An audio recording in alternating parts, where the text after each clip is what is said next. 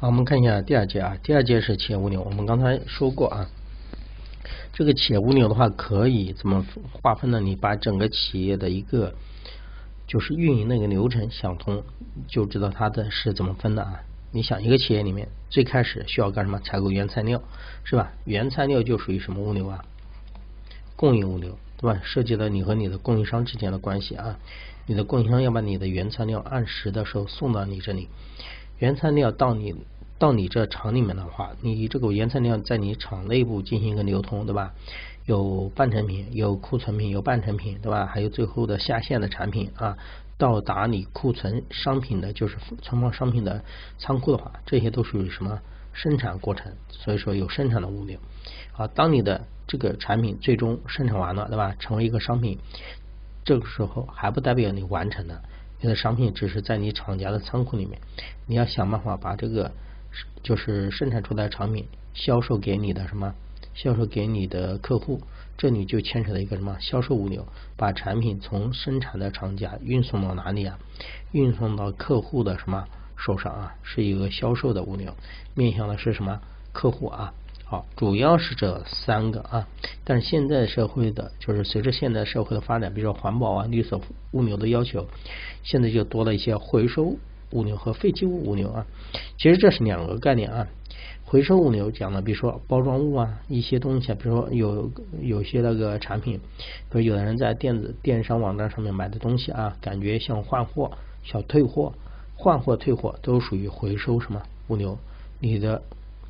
买的商品要退回去啊，是吧？还有个废弃物物流，废弃物物流就是，比如说你不要的包装啊，对吧？包装盒、垃圾啊等等，对吧？这个废弃物该怎么什么处理啊，对吧？牵扯到一个环保方面的啊。好，所以的话，我们把它放作一个整体来看的话，你要知道啊，这是根据一个企业的运作，把物流分了这几块啊。好，我们后面再分别的把这几个物流详细的展开啊。好，我们看一下第一个啊，供应的物流。供应的物流的概念，我们要知道，供应物流是提供原材料、零部件和其他物料时所发生的物流活动。我们刚刚说过了，是一个企业，一个企业要生产，生产需要什么？是生产需要原材料，新需要配件，还有其他需要其他的物料支持，对吧？比如说需要的燃料啊，对吧？比如说有的企业需要能源呢，对吧？这些都算啊。提供这些的时候所发生的一个什么物流活动啊？把这个要记着，这个其实就是供应商到哪里啊？供应商，供应商到你的厂家的啊，这个的物流啊，谁做的好呢？丰田做的比较好，为什么呢？丰田追求的是零库存，对吧？我们前面说过，他怎么能做到零库存呢？他就告诉他的供应商，我今天生产一千辆汽车。一千辆的汽车的零部件，你不要一早就给我送过来，你按照我的时间的要求，比如说今天分了四四个阶段送货，你每个阶段给我送二百五十的这个配套的这个什么零件量过来，按照我的要求送，我这里不要存放多余的什么零部件，这个就属于供应物流啊，牵扯你的什么供应商的啊。好，然后供应物流的结构呢，包括这几个方面啊，比如说包括什么？采购啊，供应对吧？采购供应其实都是针对你的供应商。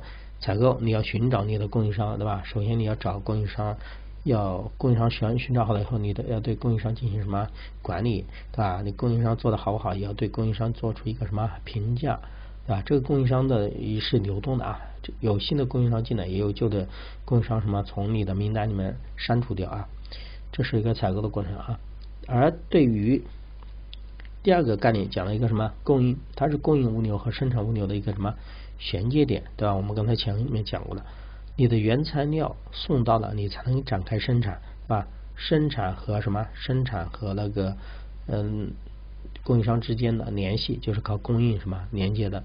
你肯定是要求你的供应商按照你的要求来送货，货不能送太多的，送太多了我这里放不下，你也不能送少了，你送少了我没办法什么生产。所以说这个要知道啊，这是供应物流，就是供应啊。然后后面又牵扯了两个管理，一个是库存，一个是仓储啊。库存管理是整个供应物流的核心啊，它是根据企业的生产计划，对吧？和采购计划，然后来送货。当然了，这个库存我刚才说的丰田的零库存其实不是绝对的零库存，它只是把它的库存进行一个什么转移，转到哪里去呢？转到供应商那里去了。供应商会在丰田的就在丰田的这这个就是生产的，就是附近啊，就是买一些仓库，仓库就堆放了一些零配件。丰田需要零部件的时候，供应商就帮他什么送过去啊。好，还有一个就是仓储的管理啊，仓储的管理其实就是对你们的一些仓库啊，负责你们的呃仓库的一些日常的养护啊，对吧？你仓库也要进行一个维护啊、保管啊等等啊，这个了解一下就可以了。有这四个啊，这是供应物流的结构。好，说完了供应原材料送到以后，我们第二步要干什么？我们第二步的话要去看一下什么生产物流啊。生产物流的概念，生产物流的概念是企业干什么？是指企业生产过程中发生的涉及原材料、在制品、半成品、产成品等进行了物流活动。我们看这句话的时候，其实就能够了解了。看，生产物流其实伴随着整个物料发生的一些形态上面的一个转变啊。最开始来的是原材料、半成品，对吧？原材料投入到生产线上面。是在制的过程，你想想汽车的生产线是不是这样的啊？对，在制品，在制品的时候，当然了，有的时候汽车，比如说我轮胎没装，其他东西有的东西没装，但是主要的，比如说发动机呀，对吧？比如说那个什么什么，主要的东西都装上去了，就轮胎没有装，有些东西没装，它只能算半成品，对吧？当你完全下线的，就叫什么产成品。其实生产物流就伴随着整个物料就是加工的一个什么？过程啊，当然了，除了零配件以外，还包括燃料啊等等啊。当然，这个你这个物流活动主要是在一个企业内部的生产制造过程当中的啊。这个生产物流的类型其实是由谁决定呢？是由你的生产决定的。我举两个例子啊，大家就知道。你们想象一下，生产矿泉水的，生产矿泉水的和生产汽车的能一样吗？肯定不一样。首先，第一点，矿泉水的物料比较简单，对吧？而汽车的零配件比较多。好，而且矿泉水的生产的话，品种不会太多。你们自己想想，你们买的矿泉水，基本包装都是统一的。像农夫山泉，想想什么怡宝这些水，它只是几个规格，对吧？小瓶的、大瓶的。而且矿泉水的生产的话，基本上是大批量、重复性的、高度的，就是自动化的。而汽车生产也有自动化，但是汽车的零配件比较多，而且还有不同的什么车型，对吧？而且还要根据各客户的要求，对吧？有不同的什么配置，有一些叫个性化的。矿泉水没说还给你搞一个个性化定制，你说我要这种颜色的再下订单，没有的啊。这种不同的生产的类型，就决定了你的生产的物流的类型也是不一样的，知道吗？你矿泉水的原材料，我可以一次性备好，因为都是统一的，对吧？所有的包装基本上都是统一的，我生产的时候都是大批量的一个什么生产，对吧？而我这个汽车的就不一样，我汽车零配件里面，对吧？有的时候出现一些个性化的定制的，对吧？我的物料要求的就比较什么复杂一点，所以说就决定了你的生产物流的类型也是不一样的啊。由此可见，整个汽车的物流是最就是最难的。那有人说，那飞机也难呢？但是你要知道，飞机不会像汽车那么大批量的生产，汽车也是大批量的生产，比如一天几千辆，对不对？然后你飞机你不可能说一天生产个几千辆吧，对吧？飞机的话，有可能一年的话下线个几十辆，就是几十架或者上百架就不错了啊。比如像波音啊、空客这样，他们已经是高度的一种自动化的，但是它采用的是孤岛式生产，订单就是订单式生产啊。啊，它的就是整个生产的类型上面啊，就是相对于汽车来说比较简单一点，因为虽然它的零部件多，但是它的量不多，所而汽车正好是这个中间点，量又大，然后呢零部件又多。那你像矿泉水，有人说矿泉水生产的量多啊，一天几万瓶、几十万瓶，但它简单呢，啊好，这就是一个生产物流的一个类型啊，取决于生产的这个产品的一个类型的属性决定的。好，我们再看一下后面一个销售物流啊。你的产品从那个原材料、半成品、在制品、半成品到产成品下线的时候啊，到达你的一个企业的仓库，你这个仓库最终要把这个东西要运送到哪里呢？运送到顾客的手上，对吧？运送到顾客的手上的话，是采用什么样的一个物流呢？采用一个销售的物流啊。销售物流的概念就是比较简单。这是企业在出售商品过程中所发生的一个什么物流的活动啊。这里还是举个例子，你们自己想想，你们买矿泉水啊，为什么我举矿泉水？因为矿泉水的例子比较有具有代表性啊。你自己想想，你买矿泉水可以通过很多渠道买，对吧？你不同的渠道也就决定了你矿泉水背后的物流的形式也是不一样的。比如说你在京东、在淘宝上面，在这种天猫超市上面买矿泉水，对吧？是这些电商直接给你配送过来的，而且都是一整箱配送的，啊，这个。属于什么？那个矿泉水厂把水送到平台，就是说电商平台的仓库，然后由电商平台给你送货，这是一种。比如说你出去玩，你到小店里面买水又不一样，小店里面的矿泉水的物流的过程就经历的比较多啊。它从哪里走呢？它从厂家，比如说农夫山泉生产出来，到批发商，批发商到什么？嗯，当然有的时候批发商有可能有几级代理，再到零售商，对吧？零售商再批发给什么小店，对吧？它这个物流经历的层次就什么比较多啊。所以说，即使是同一个商品，同一个厂家的同一个商品，由于它的销售的渠道的不一样，它的销售物流的这个有时候也是不一样的啊。好，我们再看一下销售物流的具有哪些的功能啊？销售的物流功能与整个销售系统一样啊，主要包括这几个方面啊。市场调研与预测，开拓市场并制定什么销售产品的方针政策，编制销售计划等等啊，还有什么什么管理这些啊，我们来分别看一下。这些所谓的功能，我们就代表的说一下，比如说经济性的一个什么分析啊，对销售费用，对吧？因为嗯，大家都知道啊，你买一个手机和你买一个家电是不一样的。你买一个手机，对吧？送货上门，你看你在京东、淘宝上面买，它有快递给你送上门，是吧？而你要在这上面买家电的话，家电配送是单独配送的啊。家电配送它是要配送上门的，对吧？为什么？这是大家电，不可能让你去搬，对吧？基本上是有专业的那个送家电的人员给你抱上背上楼啊，这是不一样。那你这个你的产品的不一样，你背后的这个分成本也是什么不一样的啊？所以说你的销售的商品的不同，你销售的这个物流也是有很大的一个什么区别的啊？当然还包括很多的方面啊啊，他这个书上说的有点问题啊，他主要说的是销售系统的一个什么功能啊？我们还是要侧重于销售物流的一个什么功能来看啊？好，这是销售的物流，我就不多说了。我们再看最后一个啊，最后一个就讲了一个是关于。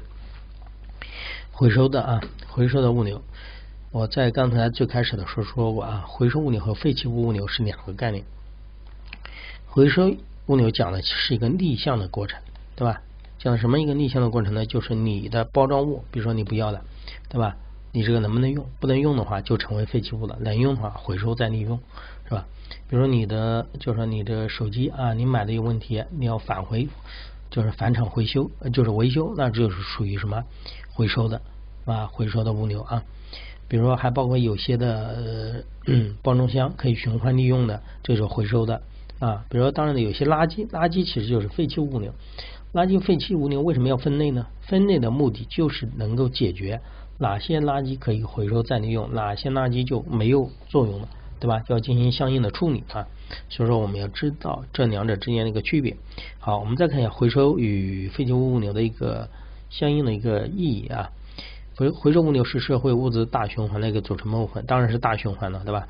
对吧？你有正向的，也有逆向的，你不可能说只有正向的，没有逆向的一个什么过程啊？回收与废旧物流合理的一些经济的什么意义啊？比如说这块做好了，可以节约很多的什么很多的成本啊，就是减少浪费啊。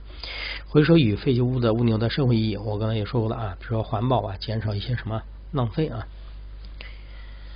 好，我们再看一下回收物流与废旧物流的一些技术的特点啊，它与正向物流是有区别的。比如说小型化、专用化的一些专用的设备啊，因为它的它不像正向物流有可能是大批量的，对吧？集中的一个什么运输啊，它比如说就是要小型化，而且是专用的设备。你比如说一些垃圾呀，对吧？你垃圾的存放啊，肯定是有区别的啊。好，还有一个什么简单的一个储存包装的一个什么要求？比如说，你不想象垃圾，垃圾是不是要对它进行一个那个有垃圾袋有个包装啊？你防止有些污染呢，对吧？你比如一垃圾放在一些露天的话，对吧？会什么腐化变坏啊？要给它做一些简单的什么包装啊。当然还有多样化的流通一个流通加工。由于废弃物的种类的不同啊，那你牵扯到的加工也是不一样的。这也是我们为什么要分类。你比如说你电池对吧？回收和你那个纸箱的回收和你那个厨余垃圾的回收是不一样的对吧？你回收过程对吧？是该怎么进行相应的一个什么操作的啊？比如说玻璃制品，我讲个最简单的啊，像日本的回收物流玻璃制品分的还是。更细的啊？为什么它玻璃制品分的更细呢？玻璃制品有颜色的，对吧？有的是透明的，有的是什么茶色的，有不同什么颜色的。你把同一不同颜色的垃圾就是玻璃混在一起，其实不好回收。如果你把垃圾的颜色分开以后，利于回收。为什么？透明的玻璃回收以后，它是怎么回收的？把透明的玻璃到那个处理厂，处理厂会把它压碎，压碎以后进入进入一个熔炉给它融化，融化以后再就是把它再制成玻璃，知道吗？再给它吹塑成型啊。如果你把不同的颜色的玻璃混在一起的话，它必须要把它什么分开，比较麻烦啊。好，所以是这一块就牵扯到一个多样化的一个流通加工啊。最后就是一个低成本的要求，对吧？你不可能说我为了回收付出的成本反而比所得的这个收益要什么高，所以说我们尽量的应该减少这个什么用比较低的成本进行一个什么回收啊，因为很多的比如说像废弃物的物流本身不会带来过多的一个什么就是价值，对吧？但是你不得不对它进行什么什么废弃物的物流的一个什么那个处理啊，所以说尽量的进行一个什么低成本。对吧？把成本要做一个严格的控制啊。好，这是第二节的内容，说到的一个整个企业的物流，从最开始的采购到生产到销售，再到最后的回收和废弃物的物物流啊，你们要把它在脑海里面想一下，作为一个整体来看。